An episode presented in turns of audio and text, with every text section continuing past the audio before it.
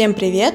Я рада вам представить свой новый выпуск подкаста с Катей, который сейчас живет в Америке, в Сиэтле и является экспертом в теме онлайн-образования, а именно в части методологии образовательных курсов. Мы поговорили о двух актуальных темах – онлайн-обучение и жизни в США. Для меня этот выпуск – возможность донести для вас главную мысль. Сфера онлайн-обучения только начинает набирать свои обороты, важно уметь быстро адаптироваться, пользоваться возможностями и, конечно же, критично подходить к выбору курсов для себя.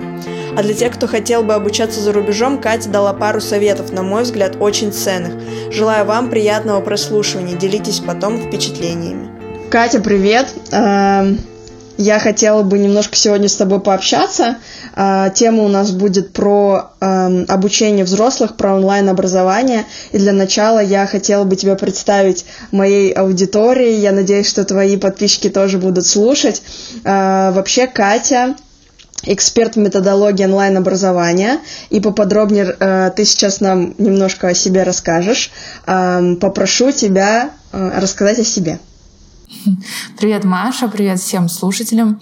Э, ну, для начала я, конечно, хочу поблагодарить тебя за приглашение.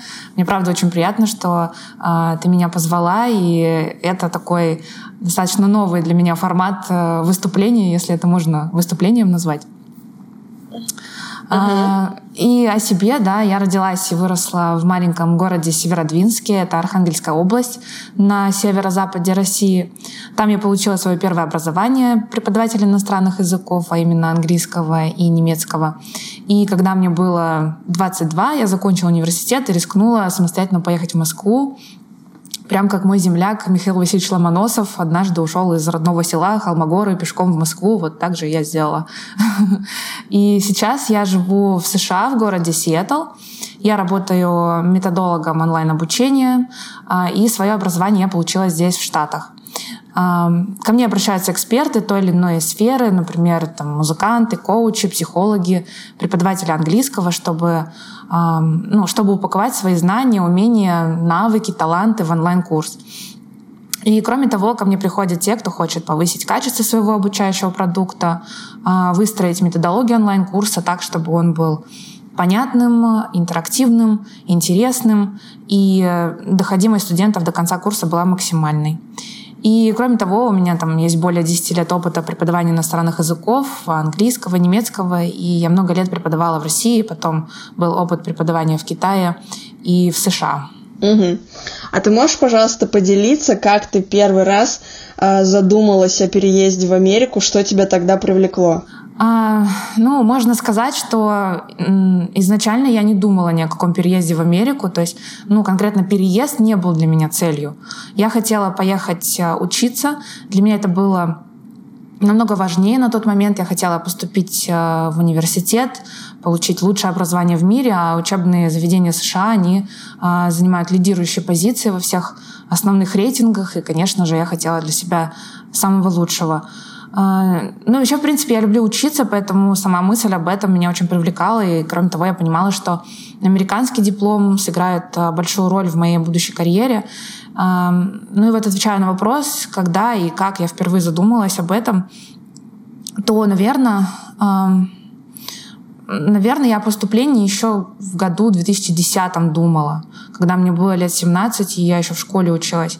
Но только к 2016 году я стала предпринимать какие-то конкретные шаги э, к поступлению. И ну, это было время, когда я начинала разбираться в теме, в требованиях, искать университеты, программы, возможности заплатить за, ну, за свое американское образование, потому что это очень дорого. А можешь ты тогда поделиться, как ты там э, получала образование, на какое направление в итоге э, пошла и какие-то для себя главные преимущества подметила? То есть понятно, что это очень престижно, но сыграло, сыграло ли для тебя это ключевую роль или было что-то еще? Ну, поначалу, честно скажу, мне было очень сложно, непривычно. То есть это другая страна, это не родной язык, сама система обучения другая, другие подходы к обучению. С ученика совершенно другой спрос. А у тебя нет никаких кураторов, и, по сути, ты сам себе предоставлен, то есть у тебя очень-очень много свободы. Ну и ну, вообще, по крайней мере, на магистратуре, где я училась, конкретно на моей программе, это было так. И я думаю, что без какого-то без какой-то сам, самоорганизации, какого-то самоконтроля достаточно тяжело учиться там. Но ну, хорошо, что я такими навыками обладаю, плюс у меня была очень высокая степень мотивации, поэтому э, я достаточно быстро вошла в ритм и адаптировалась к тому, что вокруг меня происходило тогда. И э, какие преимущества я для себя подметила? Ну, наверное, во-первых, обучение, вообще очное обучение за рубежом, не только в Америке, но и в других странах, а, вдалеке от дома, семьи, родных, близких. Это огромная возможность для личностного роста. И для меня это был самый крутой способ выйти из зоны комфорта и способ повысить свой уровень самостоятельности, свой уровень ответственности. И, ну, кроме того, в американских университетах очень высокая учебная нагрузка, то есть это учит трудолюбию, конечно же. И что мне еще нравилось, это то, что там отсутствует осуждение за ошибки, и тебя, наоборот, поощряют за креативность, за интересный способ самовыразиться. И для меня это было очень важно, потому что я не мыслю в рамках какого-то теста а, или экзамена. То есть мне важно, чтобы были такие открытые вопросы и способ действительно самовыразиться как-то креативно. А, ну, кроме того, это еще какие да, еще преимущества? То есть это возможность для практики. А, университеты очень а, тесно контактируют со многими работодателями. Каждые полгода там устраиваются ярмарки вакансий прямо на территориях университета, куда приезжает огромное количество представителей разных компаний, уже готовых нанять, так скажем, молодую кровь. И я трижды ходила на такие ярмарки при своем университете. Правда, один раз я пришла туда э, в самом начале обучения, то есть э, поиск работы для меня тогда был не актуальным, но было просто интересно, и это был очень смешной случай, когда я увидела представителей какого-то полицейского участка, они приглашали к себе на стажировку, и двое мужчин, они стояли там и были одеты в форме полиции. Я тогда подумала, что, значит, на нашу ярмарку пригласили полицию для охраны. И я подумала, почему мне с ними не сфоткаться? Это же полицейские, они в форме, что мне не сфоткаться с ними? я думаю, что это выглядело максимально странно. Но я потом, когда все это осознала, это было очень смешно. Ну, зато фотки у меня остались. Вот. Интересно. Да, ну кроме того, для иностранных студентов тоже есть а, возможность а, для практики. А, ну, например, каждый иностранный студент после окончания университета или после окончания колледжа имеет э, возможность податься на программу OPT, это Optional Practical Training, которая позволяет устроиться на работу по полученной специальности на 12-36 месяцев. Ну вот, собственно, что я и сделала после окончания уни- университета. То есть я закончила университет и сразу же подалась на эту программу, и у меня была возможность работать еще целый год. Потом, что еще я хотела выделить из преимуществ, наверное, это то, что гибкий подход к изучению выбранной профессии. То есть ты сам э, волен э, составлять свой план обучения, выбирать практически любую интенсивность. Ну вот э, в программе моей магистратуры мне нужно было набрать 36 кредитов за два года. А, у меня был был выбор сделать это за полтора года, например, а не за два, но умереть от этой нагрузки. Либо в первый семестр взять 6 кредитов, во втором 9. Ну, в общем, тут как кому удобнее на самом деле. И еще хорошо, что есть возможность выбирать до трети изучаемых дисциплин, что тоже намного интереснее, чем когда за тебя уже написан учебный план, и все решили, угу. и всю твою программу за тебя прописали. И угу. а, еще хотела отметить, а, ну это лично я уже после окончания университета, а, какое преимущество, а, это применимость полученных знаний на рабочем месте. То есть Э, если говорить э, в общем и целом, то после прохождения моей магистрской программы у меня ни разу не было мысли о том, что полученные знания мне не нужны. То есть я их угу. реально применяю в, на, на практике в каждом рабочем дне и в, в каждом проекте, на котором я работаю. И когда я это осознала, для меня это, конечно, было что-то грандиозное.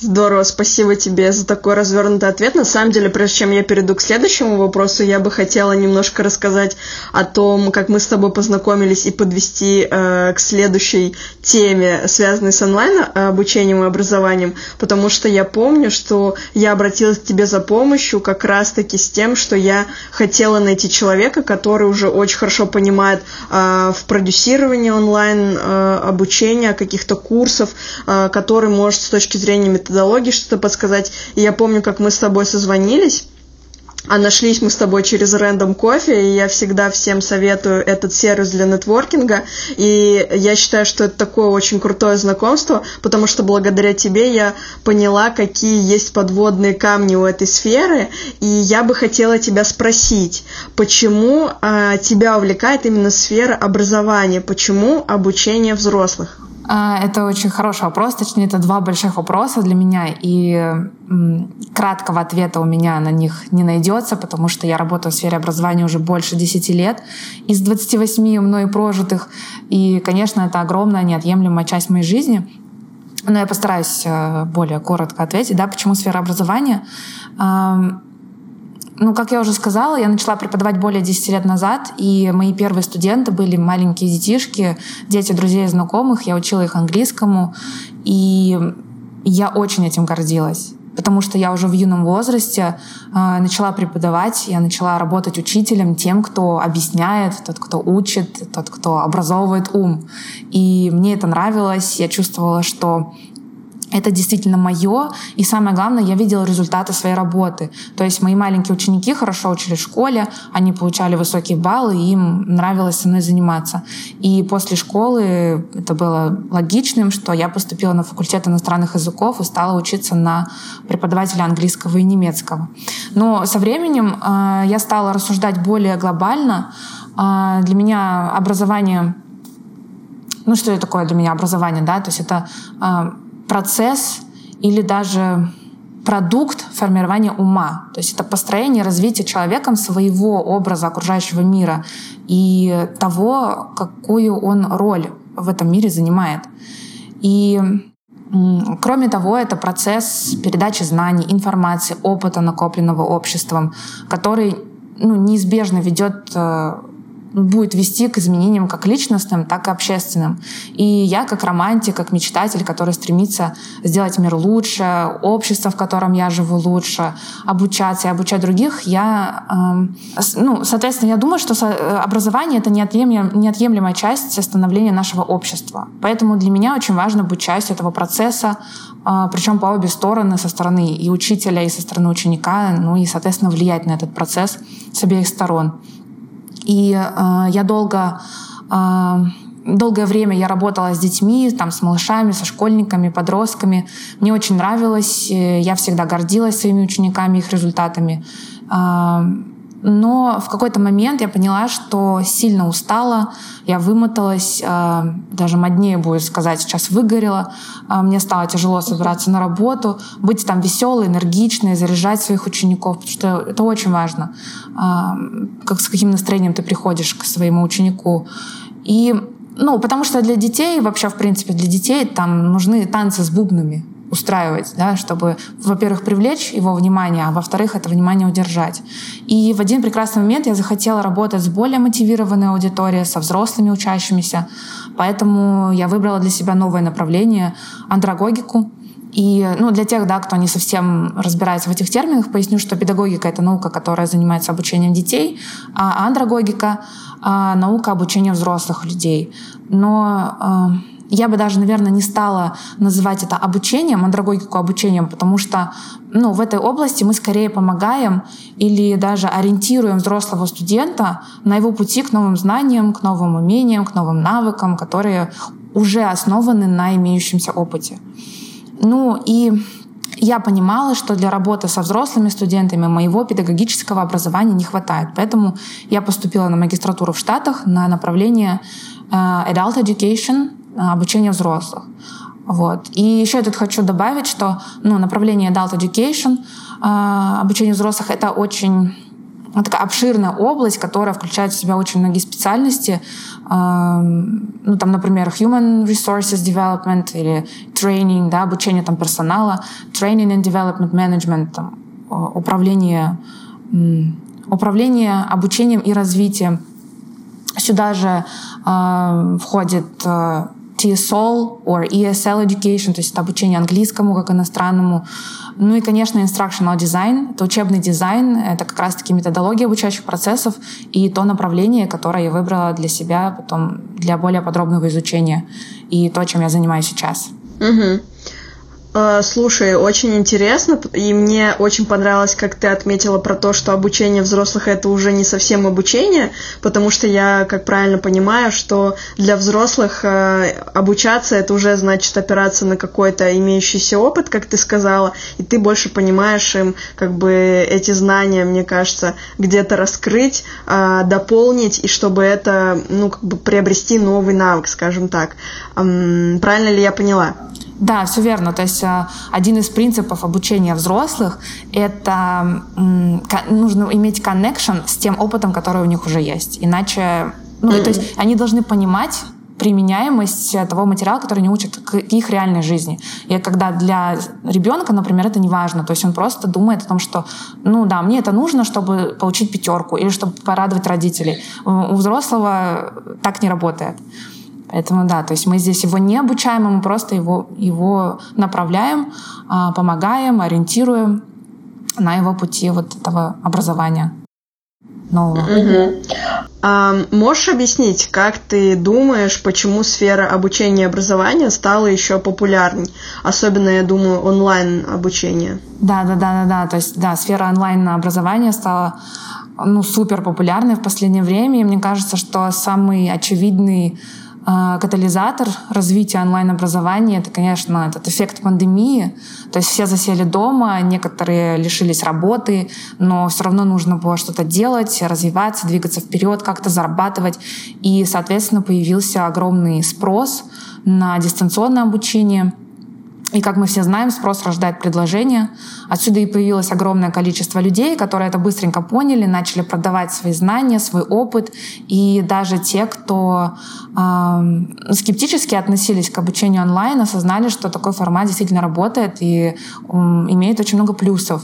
И самое интересное еще, что реально много людей поняли, что на этом можно очень неплохо зарабатывать. Да, об этом мы еще с тобой поговорим попозже. А, а как ты эм, думаешь, что может стать с этой сферой через 5-10 лет? А, представим два сценария. А, мне, мне кажется, что вариант один, что пандемия закончится и все снова захотят встречаться, потому что живое общение это здорово, и у тебя там тоже есть своеобразный коннект между людьми, и ты так больше заряжаешься, казалось бы. Либо есть второй вариант, когда э, пандемия остается, я думаю, что все-таки последствия, и э, нам так или иначе придется дальше жить э, с, с коронавирусом.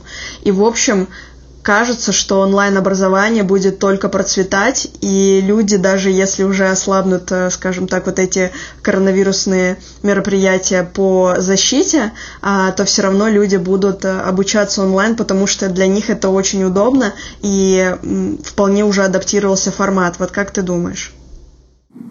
Ну, вообще я где-то читала, что по прогнозам Forbes следующие 4, 5, 6 лет эта отрасль вырастет до там 320 миллиардов долларов.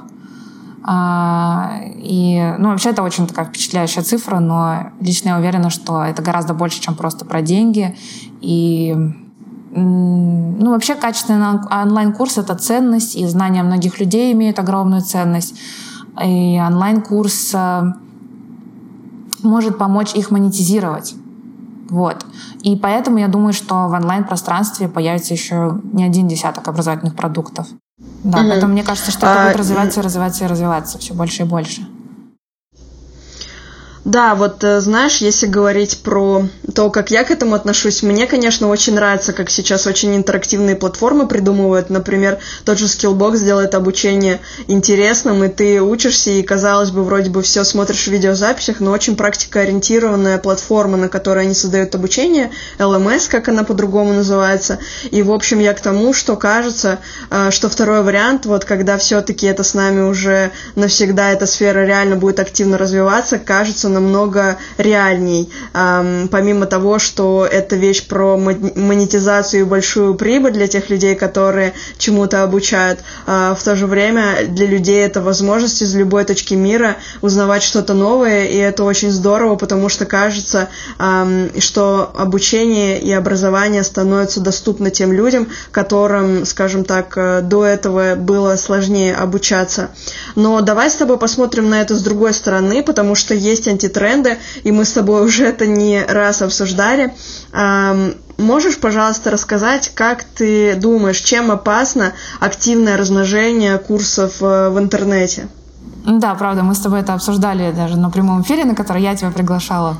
И да. мы с тобой пришли к выводу, что такое активное размножение онлайн-курсов ведет к переизбытку информации, которой и без того очень много.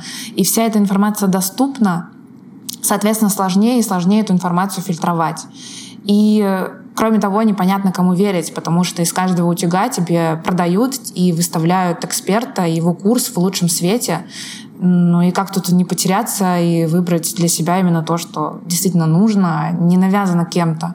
И получается, что человек либо ничего не может выбрать и остается на том же месте, либо он скупает все подряд, переоценивая свои силы. Там и тому нужно обучиться, и это хочется узнать, и вот это еще. И по факту времени не хватает на все. Либо есть еще вариант, что человек выбирает какое-то обучение, и оно было написано на коленке, там, на скорую руку, просто продана красивая обертка от него, а на самом деле ну, никакому результату это не ведет. И этот сюжет влечет за собой либо разочарование в самом себе, что я там плохой, я не справился, я не достиг результата. А, и, ну да, это огромный минус к самооценке. Либо же это разочарование в целом, недоверие к другим экспертам и а, к другим обучающим продуктам. Ну и вот наверное, отвечая на вопрос, да, чем опасно такое активное размножение, но опасно тем, что э, человек может просто потеряться в этом количестве образовательных продуктов, потерять деньги, потерять время, а в худшем случае еще э, подорвать самооценку, перестать верить в свои силы, и вообще это может привести к каким-нибудь психологическим проблемам даже. Угу. Да, я с тобой полностью согласна, и хотелось бы по, по, подвести такую черту про блок про образование и обучение, про онлайн-образование, и сказать, что эм, да, действительно, эта тема еще очень долго будет популярной, что очень здорово, что сейчас есть такая возможность, и мы неплохо адаптировались к тому, как можно обучиться в интернете, есть очень множ, много профессий, которые теперь можно освоить онлайн. Эм, нужно понимать, что есть э, не только качественные курсы, но есть и анти, их антипод, полная противоположность, зарекламированные, упакованные красиво курсы, которые ты понимаешь, что они несут в себе яркой ценности. И здесь я бы хотела сказать, что очень важно не хвататься, э, не попадать в ловушку рекламы не покупать очень много курсов, чтобы потом не испытывать чувство, что ты хочешь успеть за всем, и в итоге не успеваешь э, ни за одним. Поэтому качественно пройти один курс, смотреть, кто эксперты, кто спикеры, э, кто те люди, которые составляли этот курс, и э, это как бы такие базовые основы, которые нужно знать при выборе образовательного курса. Хорошо. Кать, поговорим немножечко о тебе. Э, можешь ли ты сказать, что тебя мотивирует каждый день вставать и продолжать э, делать свое дело конкретно в, в онлайн-обучении? Э, ну, я очень люблю свою работу, люблю то, чем я занимаюсь. Меня мотивирует то, что своей работой я могу влиять на позитивные изменения в жизнях и действиях, в умах других людей и ну, тех, кто учится, да, и я верю, что такие позитивные изменения в жизнях отдельных людей приведут к позитивным изменениям в обществе в целом. И, ну, кроме того, мне нравится, что, что моя работа помогает экспертам в различных областях добиваться высоких результатов, то есть приводить их студентов к желаемому результату. Соответственно, их образовательный продукт начинает, э, начинает рекомендовать другим людям, у экспертов появляется уверенность в себе и ну, появляется возможность повышать свой чек и, соответственно, зарабатывать на своих знаниях больше. И мне нравится, что я могу в этом процессе участвовать и влиять на этот процесс. Угу. А есть ли люди, которые как-то повлияли на твое развитие и как? Ну, наверное, я не назову каких-то конкретных имен, то есть я учусь у всех людей и учусь у окружающего меня мира. Стараюсь от каждого человека, от каждого обучения, которое я лично прохожу, взять что-то хорошее и ну, взять что-то, что может помочь мне добиться успеха, признания а, или повысить уровень моих профессиональных э, знаний и идти вперед. Наверное, так. Угу. Ты знаешь, вот э, я подумала, что я очень хочу тебе задать вопрос. А что ты можешь порекомендовать людям, которые хотят освоить профессию методолог? Ну, для начала надо понять, зна- э, подходит тебе это или нет. Э, потому что это такая достаточно, я бы сказала, кропотливая работа и требующая внимания к деталям. И если ты там такой шалтай-балдай немножко, ты не можешь там ну, аналитически немного мыслить, то тебе скорее всего, это не подойдет. Но если это все про тебя, то ну, наверное, пойти на какие-то курсы к хорошим ребятам, типа Skill Factory или кто там этим занимается, AdMarket, начать с этого. Я бы так угу. посоветовала. Um, хорошо.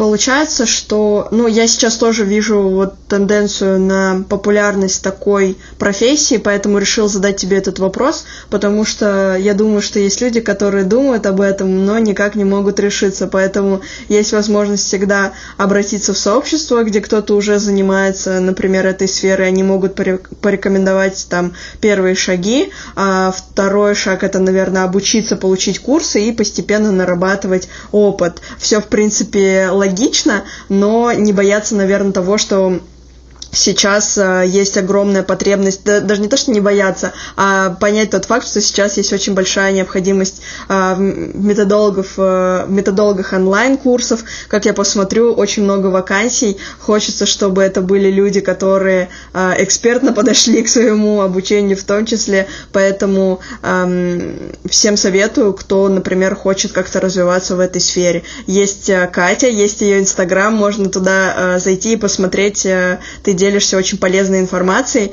А что хотелось бы еще спросить, так как ты сейчас проживаешь в Америке, что ты можешь порекомендовать молодым людям, которые тоже хотят переехать э, в Штаты?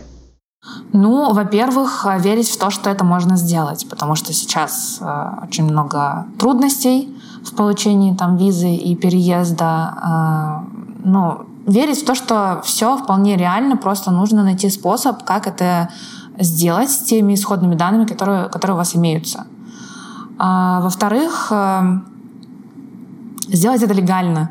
Ну, там, через работу, обучение, женитьбу, выиграть грин-карту. Самое главное — это легально, потому что э, процесс там, переезда, получения всех документов это такой достаточно нервный и нервный процесс и требует э, терпения. А если это еще делать нелегально, то я не знаю, наверное, можно посидеть. И Кроме того, это английский, учить английский, то есть если хотите учиться и работать в хорошем месте, то уровень языка, конечно, будет играть большую роль. Еще один совет — это запастись деньгами, чтобы были деньги и на все визовые процессы, и на жизнь в Штатах хотя бы на какое-то время. То есть нужно быть э, таким платежеспособным, и это нужно будет доказать в посольстве. Э, что еще? Ну, вообще, в принципе, быть готовым к тому, что поездка, точнее, переезд в Америку э, может произойти не скоро. То есть нужно быть терпеливым. И нужно быть готовым к тому, что очень много времени уйдет для того, чтобы и податься на визу, и дождаться собеседования, сходить на это собеседование, дождаться визу, если все хорошо. Короче, это может занять э, ну, реально очень много времени. Поэтому, поэтому начать к переезду нужно заранее. Готовиться к переезду нужно заранее. И э, еще... Что еще? Ну, лично для себя, да, что я по своему опыту. А, нужно быть готовым к тому, что тебя здесь никто не ждет. И никому особо ты тут не нужен. Звучит это, конечно, очень жестко, но это факт. И ну, мне кажется, что это касается переезда, в принципе, в любую страну. Я думаю, что большинство из иммигрантов со мной согласятся, что временами будет, э, особенно поначалу, будет очень скучаться, будет грустно, будет что-то непонятное, и с этим просто-напросто нужно справиться самостоятельно и как-то это пережить. И психологически это, правда, может быть тяжело, и к этому нужно быть готовым. Вот. Угу. Я считаю, что это просто отличные советы, а, потому что реально терпение, а, понимание того, что это непросто, но, но самое главное наверное, такая мечта, которая должна стать реализацией. Если ты подготовился, тебе уже не так страшно. Наши все страхи это от незнания. Я думаю, что те советы, которые ты дала, они также могут э, помочь людям хотя бы прийти к пониманию того, что это не все так просто и красиво, как можно, как может показаться в Инстаграме, скажем так. А, а вот если у тебя а, какое-то, например, дело, которое ты хотела сделать давно, но тебе мешают страхи, обстоятельства, если да, то что бы это было? Да, ну, я в этом вопросе я знала, поэтому я о нем думала вчера весь день, что же это такое, что я хочу сделать. И ну, сейчас, если бы у меня была возможность, то я бы уехала волонтером в Кению. То есть я очень хочу поучаствовать в волонтерской программе для кенийских женщин, хочу оказать помощь э, в расширении возможностей женщин через различные образовательные проекты, через профессиональную подготовку или переподготовку и некоторые проекты, которые ну, приносят э, какой-то доход, чтобы они в этом участвовали и, соответственно, расширяли свои возможности. Вот, это для меня очень интересный опыт, и я прям э, очень жду, когда я наконец смогу это сделать. Это звучит очень здорово. Я надеюсь, что у тебя все сложится, и я буду с удовольствием э, наблюдать за этим, потому что это такая большая цель, я бы сказала, она очень мотивирует, наверное. Я сейчас услышала, и меня это прям э, приятно удивило, то, что ты так подумала об этом хорошо, и что это такая цель. Хорошо, давай тогда завершим наш э, сегодняшний выпуск, но у меня есть э, к тебе вопрос последний. Он про то, э, как ты думаешь, есть ли еще что-то, что ты хотел бы сказать моим слушателям и твоим подписчикам? А, ну, у нас получился такой разговор немного про разные направления. Да, это Америка, и мы затронули тему образования. И вот что касается Америки, то я хочу еще раз добавить, да, еще раз сказать, что если есть сильное желание переехать, поехать учиться, то это надо делать, и не стоит этого бояться. А, Все в жизни реально, и всего можно добиться. И я это точно знаю, и лично мной проверено на практике. А по поводу образования и онлайн-обучения хочу добавить, что если у вас есть какие-то там экспертные знания, какой-то опыт, и вы можете доводить других людей до результатов, то монетизируйте это, монетизируйте это с помощью онлайн-обучения. То есть ваши знания имеют огромную ценность для общества, так почему бы ими не делиться и почему еще вдобавок на этом не зарабатывать. Но, конечно, нужно понимать, что э, это нужно сделать грамотно и с умом, чтобы не оказаться в рядах тех самых инфо-цыган, да, и тех самых, кого очень сильно не любят. И если вы там планируете а, стать методологом а, онлайн-обучения или вообще, в принципе, обучения, образования, то тоже, конечно, нужно подойти к этому с умом и по-хорошему разобраться в теме, чтобы не создавать а, обучения, которые не ведут ни к какому результату, не приносят никакой ценности людям. И ну, наверное, в любом случае, я надеюсь, что каждый э, наш слушатель сегодня нашел что-то полезное, интересное в нашей беседе. И хочу поблагодарить всех за внимание, время, интерес. Желаю всем удачи, желаю ничего не бояться, э, потому что все ваши мечты и желания находятся буквально э, в шаге от вас. Хм.